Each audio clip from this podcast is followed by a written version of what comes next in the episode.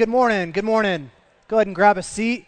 Hey, thanks so much for being here. If you don't know me, my name is Andrew. I'm one of the pastors here at Frontline. If you have a Bible, go ahead and grab it and flip over to Galatians chapter 3. Galatians 3. If you're new to the Bible, that's going to be near the back half of the scripture. And uh, here's what I want to say. I just want to kind of frame this time up before we jump in. Today, we're going to take a break, an intentional pause in our series, American Gods.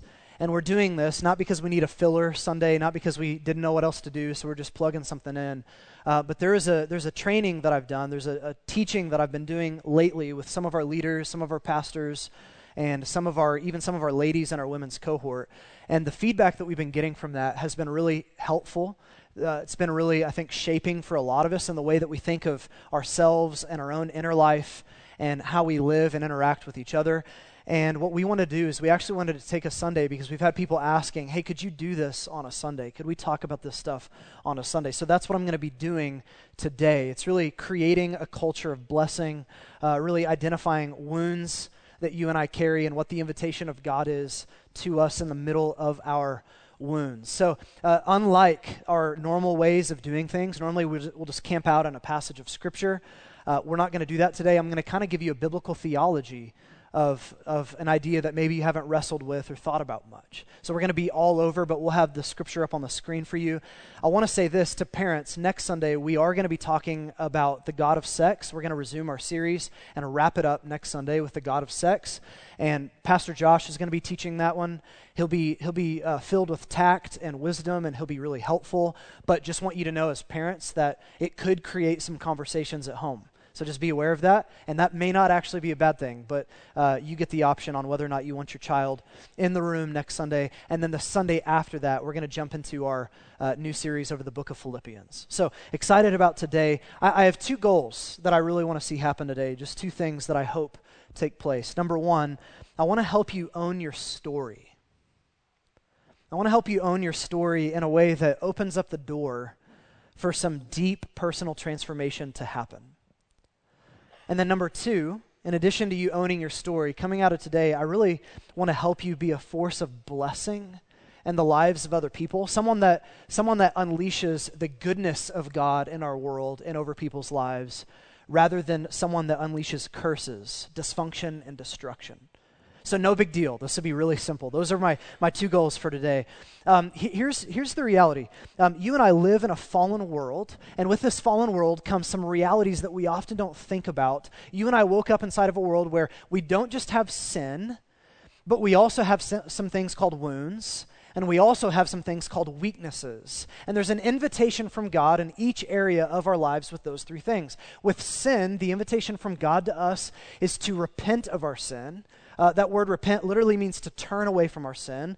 Uh, with our weaknesses, the invitation from God is to embrace our weaknesses. 2 Corinthians 12 9, the Apostle Paul says, I boast in my weaknesses because it's in my weaknesses that the power of God is made strong. So the idea of a weakness is something that is, um, it's something that you, you were actually born with or a limitation that you have. Uh, maybe the reality that you're not God. You don't know everything. You can't be everywhere at once. You can't do everything. And you were, you were never made to repent of not being able to be God or not being able to function like a machine. God made you a human. You were repent of trying to be God. You're supposed to repent of that.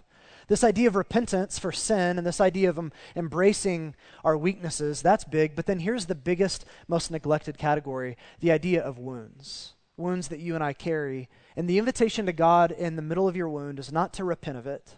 You repent of sin. It's not to embrace it. The invitation from God to your wound is to experience the healing grace of Jesus for your wound.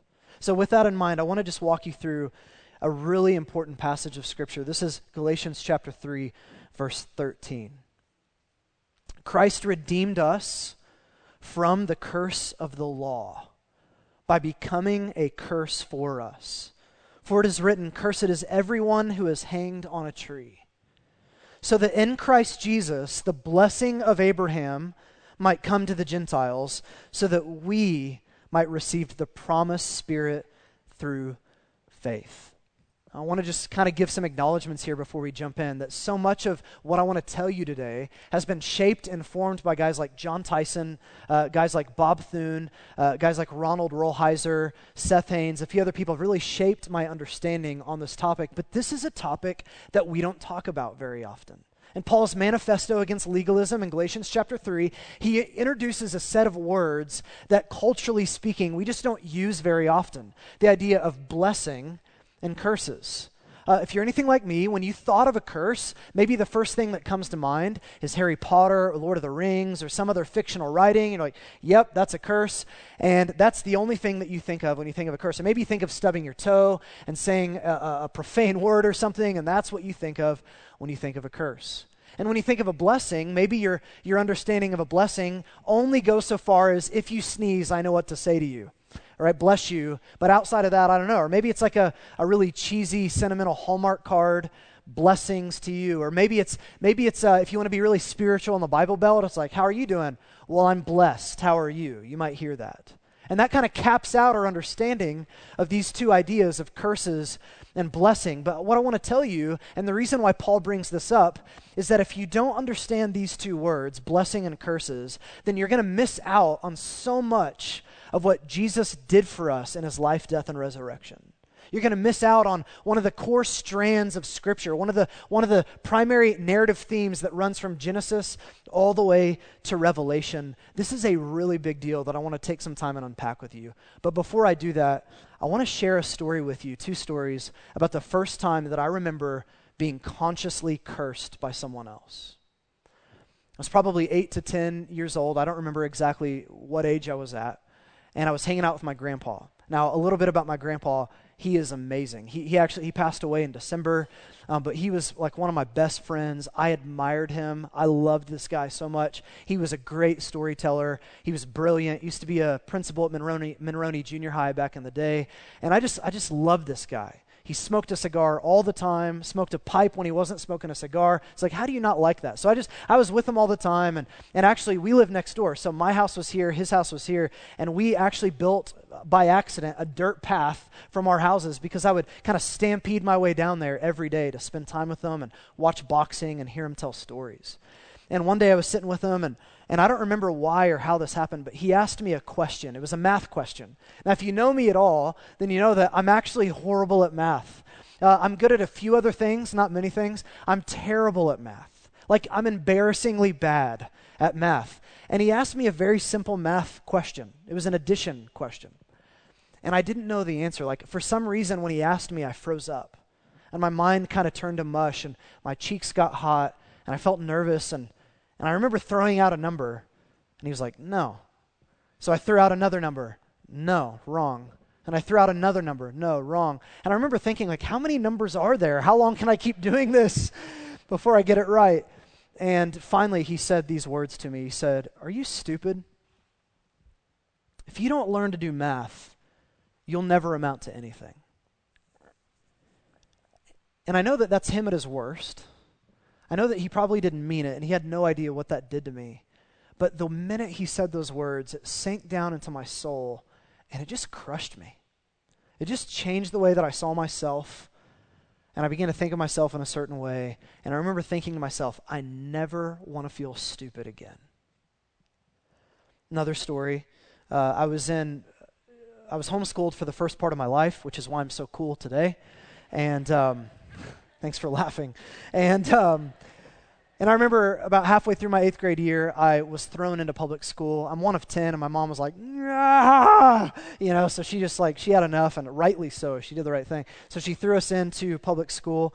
And I remember middle of my eighth grade year, and junior high kids are so kind and nice. And uh, my first day, I remember thinking, well, I look like everybody else, and I dress like everybody else, so I should be okay. And I walked up, I took a risk, I went to the cool table and I had my tray and I sat down. And one of the kids, he looked at me and he said, You don't belong here. Get up. And so I did. I took my tray and I just remember feeling crushed by that. I actually sat, true story, sat by myself day after day after day, most of my eighth grade year, just totally ashamed, didn't know how to interact, didn't know what to do. And I remember th- thinking to myself and feeling, I, I will never feel secluded again. Like, whatever I've got to do to be accepted, whatever I've got to do to be on the in crowd, whatever I've got to do to belong, I'm going to do it. And so here's what's happened those curses, these were functional curses that the minute these things were said, they sank down into my soul. They had a profound impact on the way I saw myself. They changed the way that I engaged the world. And from that day forward, I was pursuing this blessing this blessing of being smart, this blessing of being accepted and belonging to a group of friends. That's what I was pursuing. In fact, it even affected the way that I entered pastoral ministry. I realized that by becoming a pastor, I could read a lot of books and, and actually had some sort of an intellect that I could massage and work. And I remember some weird things about the Bible. And so all of a sudden, here I am, and it's like, man, I, am never going to not know an answer to a question ever again. So I'm going to I'm going to dig into theology and I'm, I'm going to master the Bible as a pastor so that I can know all the right answers and be smart. And, and I'm going to I'm going to do the best I can to preach good sermons and to lead well so that I can have acceptance and approval from other people. And, and I'm going to do whatever it takes so that I can be on the in crowd.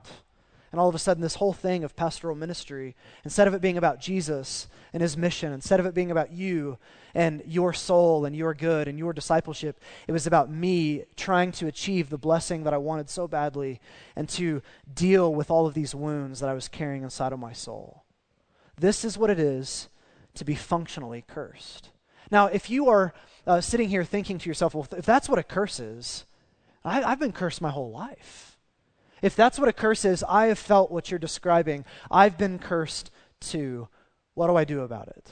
Well, what I want to tell you today is really just this biblical concept of blessing and why we crave it so badly, and how you and I experience that in such a way that we are freed to now unleash blessing in the lives of other people rather than unleashing dysfunction and destruction in the lives of other people. So that's where we're headed. What is the biblical concept of blessing? What's the biblical concept of blessing? Let me read this to you. The Old Testament word blessing comes from the Hebrew word barak. This means to speak the intention of God and to be happy with where you are. The New Testament uses two words, makarios, where we get the concept of happiness, and the Greek word eulogia, from which we get the word eulogy. Eulogia literally means good word. It's to speak well of or to speak the intention or favor of God on someone. Just as eulogies are tailor made, so are blessings. When we talk about blessing someone on a practical level, we're prophetically stating, May God's full expectation for you be fulfilled in your life. And we know that God's intentions for people are good. Think about a, a, a, eulogy for just a second. My grandpa, the same one that profound, profoundly wounded me, that I love so much and adored and respected, I, I was able to give a eulogy at his funeral. And what I did is I spent time on it and I wrote it out and I thought all of the things that I love about him, all the best things about him, because this is my chance to brag on my grandpa. This is my chance to, to bless him. So I stood up and I gave the eulogy. And I remember having the thought, why do we wait till people die before we t- tell them the things that we thought about them. I mean, how many times do you walk around in this room or in your life or with your spouse or with friends or with your roommate and you have a thought or, or, a coworker that you see doing something and you think, man, I'm so impressed with that person. I love that person. I'm grateful for this because of the way they do this or I'm so impressed with this thing about them. And you don't say it. To bless someone is to craft and hone your words in such a way that you say, I have something that I want to give to you, a good word that is going to fill you with happiness, and it's going to be the intentions or favor of God over your life. Dallas Willard says this He says, Blessing is the projection of good into the life of another.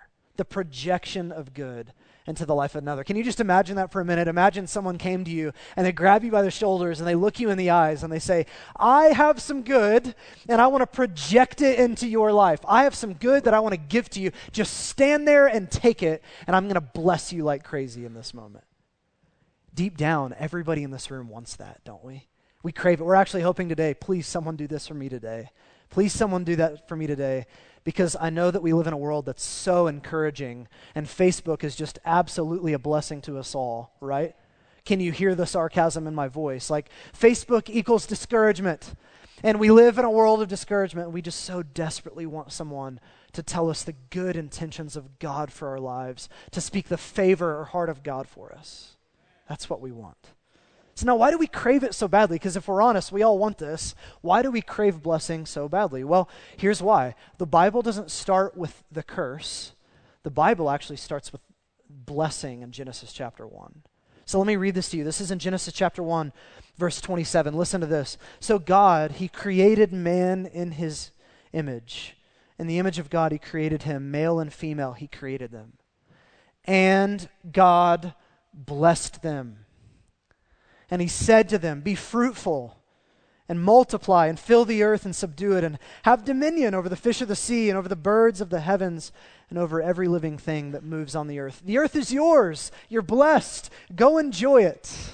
See, the, the story of the Bible actually starts not with the curse, it starts with God grabbing humanity by the shoulders, looking him in the eyes, and saying, You are blessed. Here's my favor. Here's my good intentions for your life. Now go, go enjoy. And so, if you want to know what it means to be human, it means that on a fundamental level, you are oriented around this desire and need for the blessing of God over your life. You are actually made to work from blessing, not for it. You are meant to engage your work and your relationships and your singleness and your marriage and your creativity and your rest, not for blessing. You are meant to engage those things from blessing.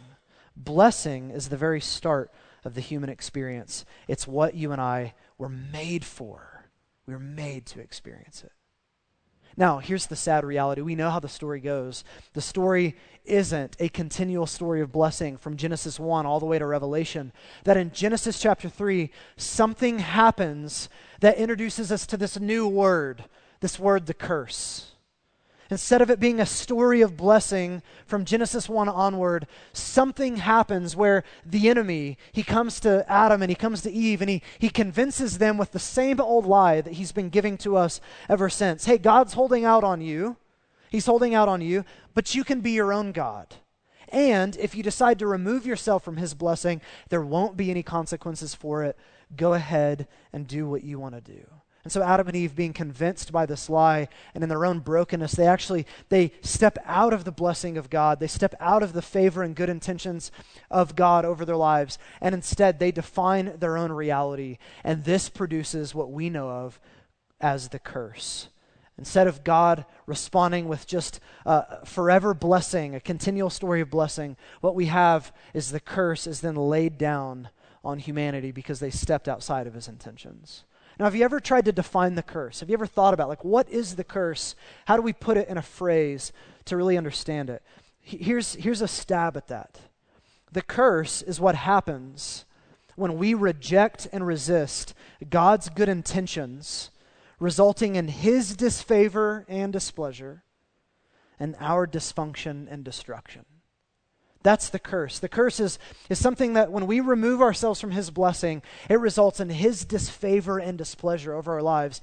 And it actually brings in our own life dysfunction and destruction. If you missed the six o'clock news last night, I'm going to sum it up for you dysfunction and destruction, right? That's what you missed because that is the world that you and I woke up inside of. This is why the world is the way it is. This is why relationships fall apart. This is why marriages fall apart. This is why friendships break down. This is why gender wars exist. This is why there's racism. This is why wars break out because we live in a world where we have removed ourselves from the blessing of God and we are now experiencing His uh, displeasure and dis- disfavor over our lives and we're walking out dysfunction and destruction. I don't think you have to be a Christian to sense this reality in our world. In fact, I, I, think whether you're a follower of Jesus or not in this room, then you can see how your heart has been broken by the curse. And you crave the blessing. Even though you don't have words for it, even though you've never thought about it, you actually crave this blessing from God. We're still haunted by the reality of the fall, aren't we?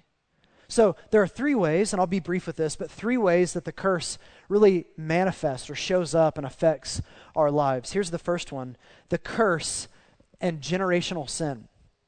The curse and generational sin. I'm going to say something that's going to offend some of you, and it's going to relieve others of you, and then probably a great majority of you won't care whatsoever. Uh, but here's the reality the Bible never, ever, ever talks about generational curses. Did you know that? Never uses that phrase. But the Bible does talk about generational sin. sin of your fathers and mothers and how that actually affects you and has a ramification for your life. We see this in Exodus. I'm not going to read the whole passage to you, but Moses is talking to God, and God shows up and tells Moses his name. He says, I'm the Lord, the Lord. And he starts to talk about his character, and he says this I'm merciful, I'm gracious, I'm slow to anger abounding in steadfast love and faithfulness, keeping steadfast love for thousands, forgiving iniquity and transgression and sin, but who will by no means clear the guilty, visiting the iniquity of the fathers on the children and on the children's children to the third and fourth generation. Did you know that your parents' sin and their parents' sin and their parents' sin has real effects on your life? In fact, Sam Storms says this. He says, The sinful behavior of one generation can have lingering and disastrous consequences on subsequent members of that family line. You cannot be held morally accountable before God for the sins of your father or mother, but you can be made involuntarily to suffer from the social, economic, and spiritual consequences of their sin. I felt this on my own marriage. I thought that when my wife and I got married and when we kissed, it would be like Beauty and the Beast We'd break the curse of sin over our lives, and it'd just be like psh, beauty and blessing raining down from heaven. But what I found is that the brokenness in my family and my own family's sin and how that's affected me affected the way I treated her. And the brokenness in her family affected the way that she treated me. And here we are, two sinners that are carrying more into our marriage than we ever imagined possible.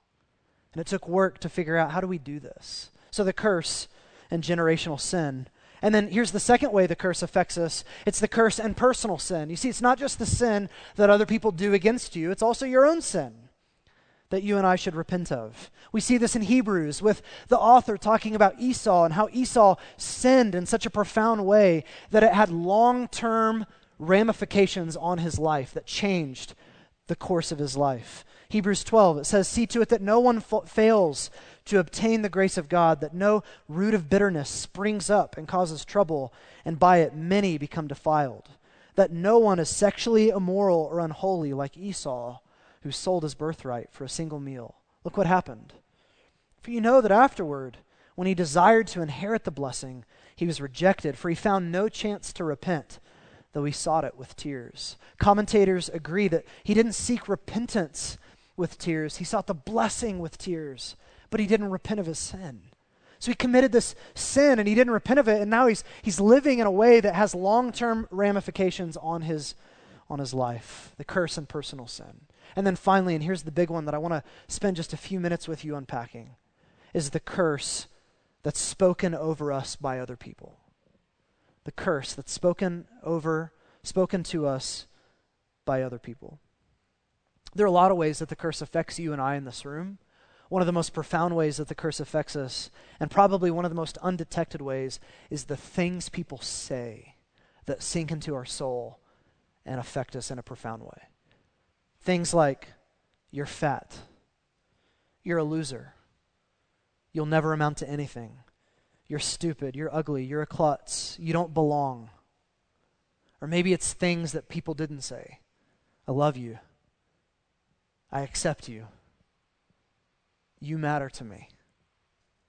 Things that people say, and what happens is, is, is we fail to realize that in the, in the tongue there is immense power for both life and death. And I get it. People with bad theology have hijacked this portion of Scripture and they create this really weird doctrine about if you just say certain things out loud that you can get a jet to and you can be a millionaire and have BMWs raining down from heaven. I get it that people with bad theology have, have done that. But listen, don't let them hijack the truth of Scripture. There is power of life and death in your tongue. This is what James says, the brother of Jesus. And I just want you to think about if you were to talk this way and try to explain the, the devastating power, the destructive, dysfunctional power of the tongue, and greater words, what words would you use? James 3, verse 5. The tongue is a small member, yet it boasts of great things. How great a forest is set ablaze by such a small fire. And the tongue is a fire, a world of unrighteousness. The tongue is set among our members, staining the whole body, setting on fire the entire course of life, and set on fire by hell. For every kind of beast and bird, of reptile and sea creature can be tamed and has been tamed by mankind. but no human being can tame the tongue. Lions, they can be tamed. The tongue can't be tamed. It is a restless evil, full of deadly poison. Now look at this. With it, we bless our Lord and Father, and with it, we curse people who are made in the likeness of God. From the same mouth come blessing and cursing. My brothers, these things ought not to be so. From your mouth, he says, you bless God. But from the same mouth, you curse your brothers and your sisters. You curse your kids. You curse your wife or your husband. You curse your roommate. You curse your coworker. From the same mouth come blessing and cursing. And James says, followers of Jesus, brothers and sisters, this shouldn't be because the only thing that should come from the Christian mouth is blessing. John Ortberg, Ortberg says this. He says, I used to think that cursing someone meant swearing at them or putting a hex on them. So it was pretty easy to avoid because I didn't swear much or do hexes. But I realized how wrong I had been. You can curse someone with an eyebrow. You can curse someone with a shrugged shoulder. I've seen a husband curse a wife by leaving just the tiniest delay before saying, Of course I love you. The better you know someone, the more subtly and cruelly you can curse them. Now, there are a few things that happen when someone curses you functionally. They say something that sinks down into your heart. There's a few things that happen. Let me give you four of them. The first is when someone curses you, it creates a wound a wound. You get wounded by the sinful things that people say or the sinful things that people do against you. And this usually happens in your most formative years. It's, it's usually a parent when you're younger, or a, or a primary caregiver, or someone that you really respect and admire, or, or someone at school that you really looked up to, or a teacher, or someone. And, and something is said to you, something is done to you, and it produces a wound inside of your heart that actually changes the way that you start to live. The second thing that happens is these wounds start to create lies. You're stupid. Yes, I am I am stupid. I am stupid. And so now there's this lie that you live out of. And, and, that lie affects the way that you live. You actually, it leads to the third thing, start to create idols. You look, you look to idols. So if it's, you're stupid, yeah, I am stupid, but I'm going to create an idol out of being smart so that I'll never have to feel the pain of that wound ever again. And now, what we do with our idols is we're running to these things not for healing, but to numb out. We run to things to numb the pain that we feel, this pain in our chest, because we don't want to feel it anymore. I just don't want to be that way. I don't want to, I don't want to feel that, feel that rejection anymore. I don't want to feel those things anymore. So we live pursuing idols. And then eventually, because idols just cannot satisfy, they can't heal you, they can't help you, idols eventually create addictions and these addictions in your lives, you keep running to the same thing over and over and over again, trying to get the blessing, trying to get the curse out of your life, trying to feel better, trying to be okay. Wounds, lies, idols, addictions. Let me tell you a story about how this can manifest in the life of a person. Uh, there was recently a really successful and beautiful Christian woman who fell into horrific, horrific, embarrassing sexual sin she had started one of the most important nonprofits in the country, had, had really just had a meteoric rise of success in the Christian industry, and everybody was kind of hanging on every word that she was saying. She was just doing incredible, incredible work and had tons of respect and prestige in the Christian community. And then she fell into some horrific and embarrassing sexual sin and lost everything.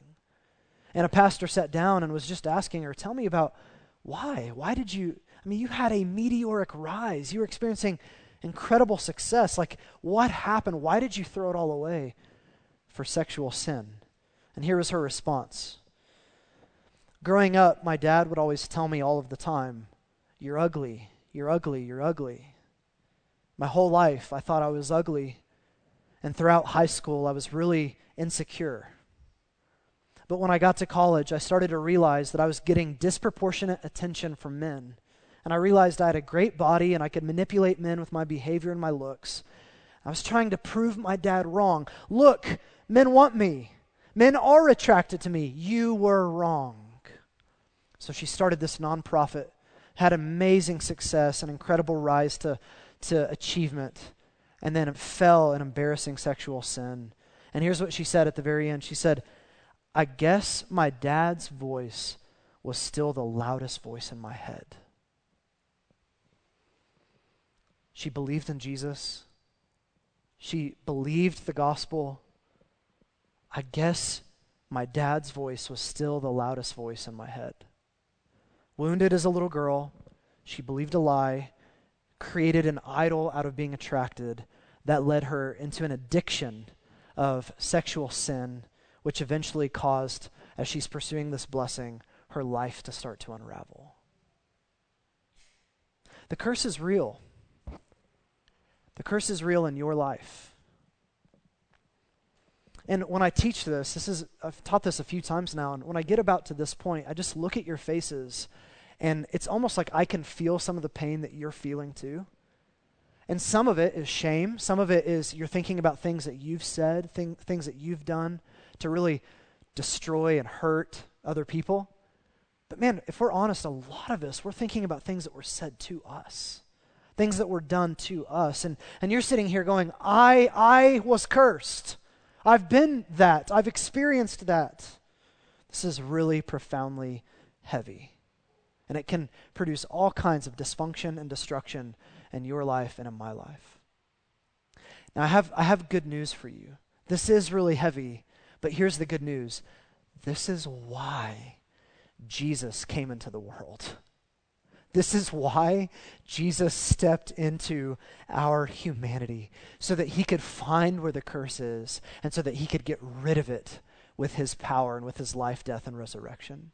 This is why Jesus came. In fact, one of the shocking things about this story, if you look at the scriptures from this lens of blessing and cursing, is as soon as the curse is unleashed in the world in Genesis chapter 3, what you have is this downward spiral, this narrative of dysfunction and destruction, all the way to Genesis 11. And then in Genesis chapter 12, here, here's what you have God comes to a pagan named Abraham. He pulls him out of Babylon. He looks him in the eye. And as soon as the curse is unleashed, God starts to unleash blessing in the world. Look at Genesis 12. Here's what it says God says to Abraham, And I will make of you a great nation, and I will bless you, and I will make your name great, so that you will be a blessing. I will bless those who bless you, and, and him who dishonors you, I will curse.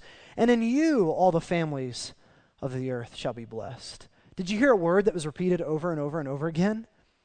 Blessed, blessing, bless, bless, bless. I'll bless you. I'll bless you. I will bless you. As soon as the curse is unleashed on our world, God is busy at work unleashing his blessing. In fact, God is so adamant to create the people of Israel into a people of blessing that they even had a, a like legit official blessing that the priests were supposed to give to the people of Israel on a regular basis. We read this in Numbers chapter 6. Listen to this. The Lord spoke to Moses, saying, Speak to Aaron and his sons, saying, Thus you shall bless the people of Israel. You shall say to them, The Lord bless you and keep you. The Lord make his face to shine upon you and be gracious to you. The Lord lift up his countenance upon you and give you peace. So shall they put my name upon the people of Israel, and I will bless them. Can you imagine being a part of the people of Israel? And it's like, could we just get another blessing today from God? Yes, the Lord bless you. And like, oh, they're just receiving this blessing because this was the intention of God for his people. And then here's what's even more crazy. You get to Deuteronomy, and Deuteronomy 28, it lists out a list of blessings and curses. And here's what it says If you will just do these things, you will be blessed by God. But if you do these things, you will be cursed. If you keep my word and if you obey and if you do these things, if you keep my law, you will be blessed in all these ways. But if you sin and if you fail and if you do these things, you will be cursed. And there, the curses are shocking and the blessings are wonderful. Now, I want you, with all of that in mind, to fast forward and go back to Galatians chapter 3. And now, with maybe a better theology, I want you to, to listen to this passage with new ears and new eyes. Christ redeemed us from the curse of the law by becoming a curse for us. For it is written, Cursed is everyone who is hanged on a tree, so that in Christ Jesus the blessing of Abraham might come to the Gentiles, so that we might receive the promised Spirit through faith. You see, on the cross, what Jesus does is while he's hanging there, he takes all of the curses from our failure and our sin and all of the curses from the sin of other people, and he absorbs them in his body on that tree and he dies in our place for our sins, so that those of us who are experiencing the curse, we who didn't deserve it, could now experience the full blessing of God. Jesus gets what we deserved so that we could get what he deserved. That's what he does in the gospel. What he does is he says, I came and I lived and I died and I rose, not just to forgive you, and that would have been enough, but I came to forgive you and heal you. I came to absorb the curse and to give you the blessing. This is why Jesus came. He's not just interested in forgiving you for your sin, He's interested in, de- in, dealing with the pain that you carry in your chest from the things that people have said and done against you. Now, listen to this. I could trace this through the whole Bible, but we don't have time. I'm going to give you one other, other passage of, of the New Testament that shows this is just a central theme in the New Testament. Ephesians chapter 1, verse 3. Blessed be the God and Father of our Lord Jesus Christ. Why? Who has blessed us in Christ with every spiritual blessing in the heavenly places. He isn't withheld anything. He's, he's pouring out his blessing on you, his favor and his love and his good intentions for your life. Blessed be God for giving us every spiritual blessing in the heavenly places. My favorite Great Commission story. There, there are a few different uh, Great Commission stories where Jesus is about to rise or about to ascend into heaven. My favorite one is in Luke 24. And just listen to this. Paint this picture in your head like a movie. And Jesus, he led his disciples out as far as Bethany and lifting up his hands, he blessed them. And while he blessed them, he parted from them and was carried up into heaven. And they worshiped him and returned to Jerusalem with great joy. And were continually in the temple blessing God. Can you imagine that? I don't know how that happened. I mean, Jesus is standing there and he's like, I bless you, and I bless you. And then he's like, starts to float away. I bless you, I bless you, I bless, right? And the last thing that they see is Jesus just floating off into the heavens, blessing them. And so that's the loudest voice ringing in their ears as they go to engage the mission of God. We are blessed by the King. We're blessed by God. He didn't just die to forgive us of our sin, that would have been enough, but He's given us every spiritual blessing.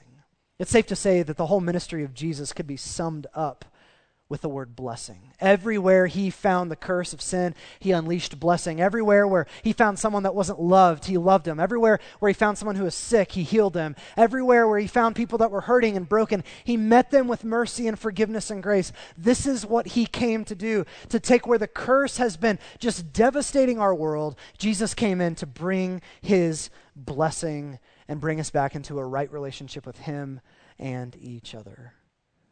So, with all of that, I want to just ask you this question Do you want to be someone who unleashes dysfunction and the curse on the lives of other people? Is that who you want to be? Or do you want to be someone that everywhere you go, you're unleashing blessing on the lives of the people in your life? Do you want to be someone who is taking the good intentions of God and His favor and you're speaking that over the lives of other people and you're living that out functionally over the lives of other people? Well, here's the hard reality just like hurt people hurt people, wounded people wound other people. It's true. And if you are living out of your wound, living out of your pain, what's going to happen is that you are going to find yourself in a situation where every room you walk into, every relationship that you engage, every time you try to build a friendship or a marriage or a relationship with someone else, you're going to be living out of your wound. And instead of you being a force of blessing in their life, you're going to demand that other people give you the blessing that you're so craving. And it's going to put a crushing burden on them, and they cannot do it. And you're going to be hoping and pleading and running after and chasing this blessing in all these other areas and living out of your wound, it's going to eventually cause you to wound other people in your life. You'll have nothing to offer. But the invitation today is to not live out of your wound anymore. The invitation for you is not just to repent of your sin. And by the way, some of you today have sin you need to repent of. But the invitation for a lot of us, maybe all of us, is to actually experience the healing mercy and grace of Jesus in the depths of our wound. So, how do we do that? I'm going to close with this. I'm going to close with this, and I hope this will be helpful. There are a few things that I think you need to, to do by way of response to this word to experience the grace and healing mercy of Jesus in your life. Number one is this I think what you need to do is take some time and identify and name your pain. I think you need to take some time, slow down, and identify and name your pain. Let me give you some categories. For some of you, it's the pain of scarcity. You grew up in a home where acceptance was scarce, you never were accepted. Maybe you grew up in a home where love was scarce. Maybe it was friendship. You just craved a deep friend that you can call at 3 a.m. and you've never had it. Friendship was scarce. Maybe you grew up in a home or in a life where money and possessions were scarce. And you've wondered, why do I have such an unhealthy approach to money? Why do I have erratic spending? And why am I so adamant about saving and achieving and acquiring more money? Maybe it's because you grew up in a home where money and possessions were scarce and you're saying to yourself, I'll never feel that pain again. What is it? Maybe it's the pain of abuse. For some of you, it's physical abuse. I know, I know it's hard to go there, but for some of us, it's sexual abuse. That's created some real pain. Maybe it's verbal abuse. Maybe it's the pain of neglect. You were neglected as a child, maybe in your current state in life now, abandoned by someone that should have been there. Maybe it's the pain of loss. Maybe you lost a child. Maybe you lost a baby in the womb. Maybe it's the loss of a dream or the loss of a friend or a loved one, and, and that shaped the way that you live. Maybe it's neuropathic or it's physical, physical pain, and it just shapes the way that you engage the world. I, I don't know what it is for you, but there's other categories of pain. I'm asking you, what pain do you carry? Every one of you in this room, you came in today with pain. Something a, a dad said, or a mom said, or someone did, or should have done, or should have said, and it's just shaped you.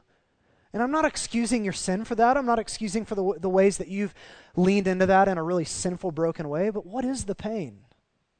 Spend some time identifying and naming it. Number two, I want you to notice the ways that you try to numb your pain.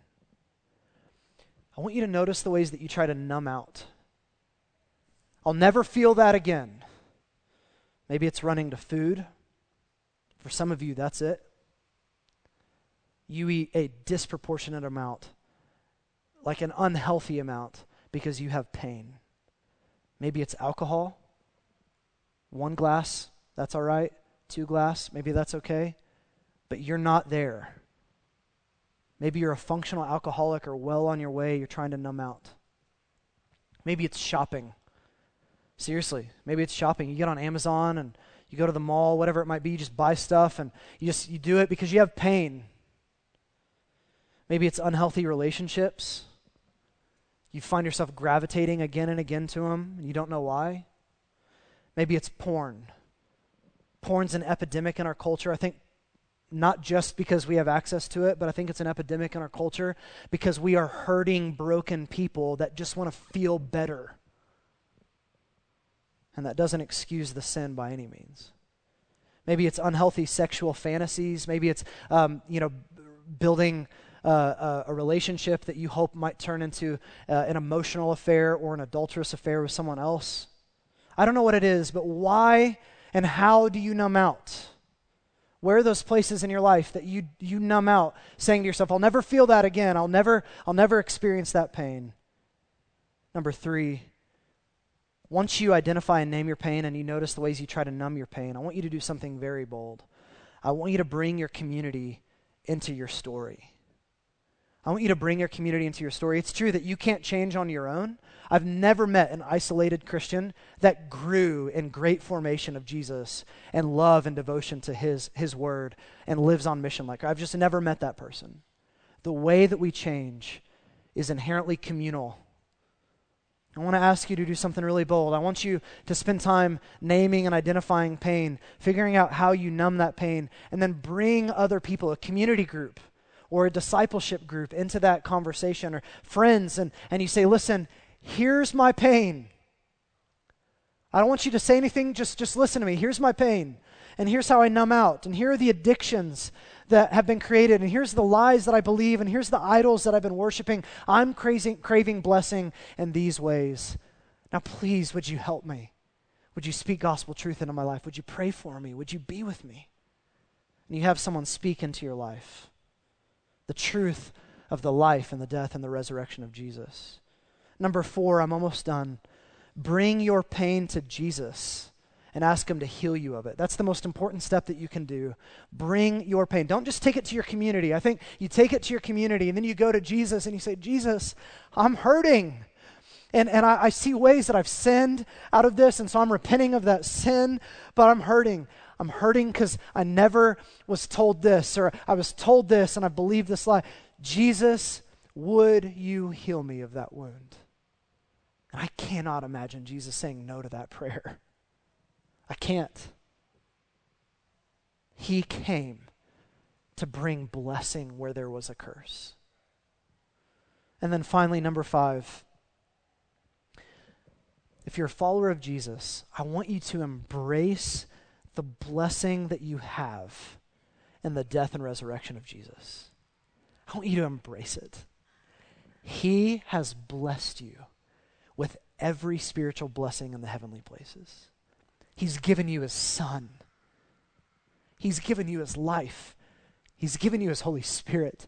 He has given you a completely new identity, a new destiny. He's given you gifts. He's given you strength by the power of the Spirit to live. He's given you a community. He's given you forgiveness. And He wants to give you healing. Receive that blessing that Jesus came into the world to give you. Do you remember the Christmas song that He came to bring His blessing where?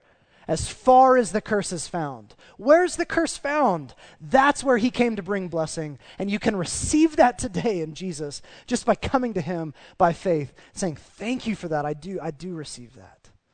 And maybe you're here and you're not a follower of Jesus. Man, I don't know what you think about Christianity. I don't want you th- I don't know what I don't know what you think about Jesus, but he came to bring blessing where there is curse and dysfunction and destruction in your life and in our world and He's inviting you. He loves you. He came for you. He wants you. Just come to Him today.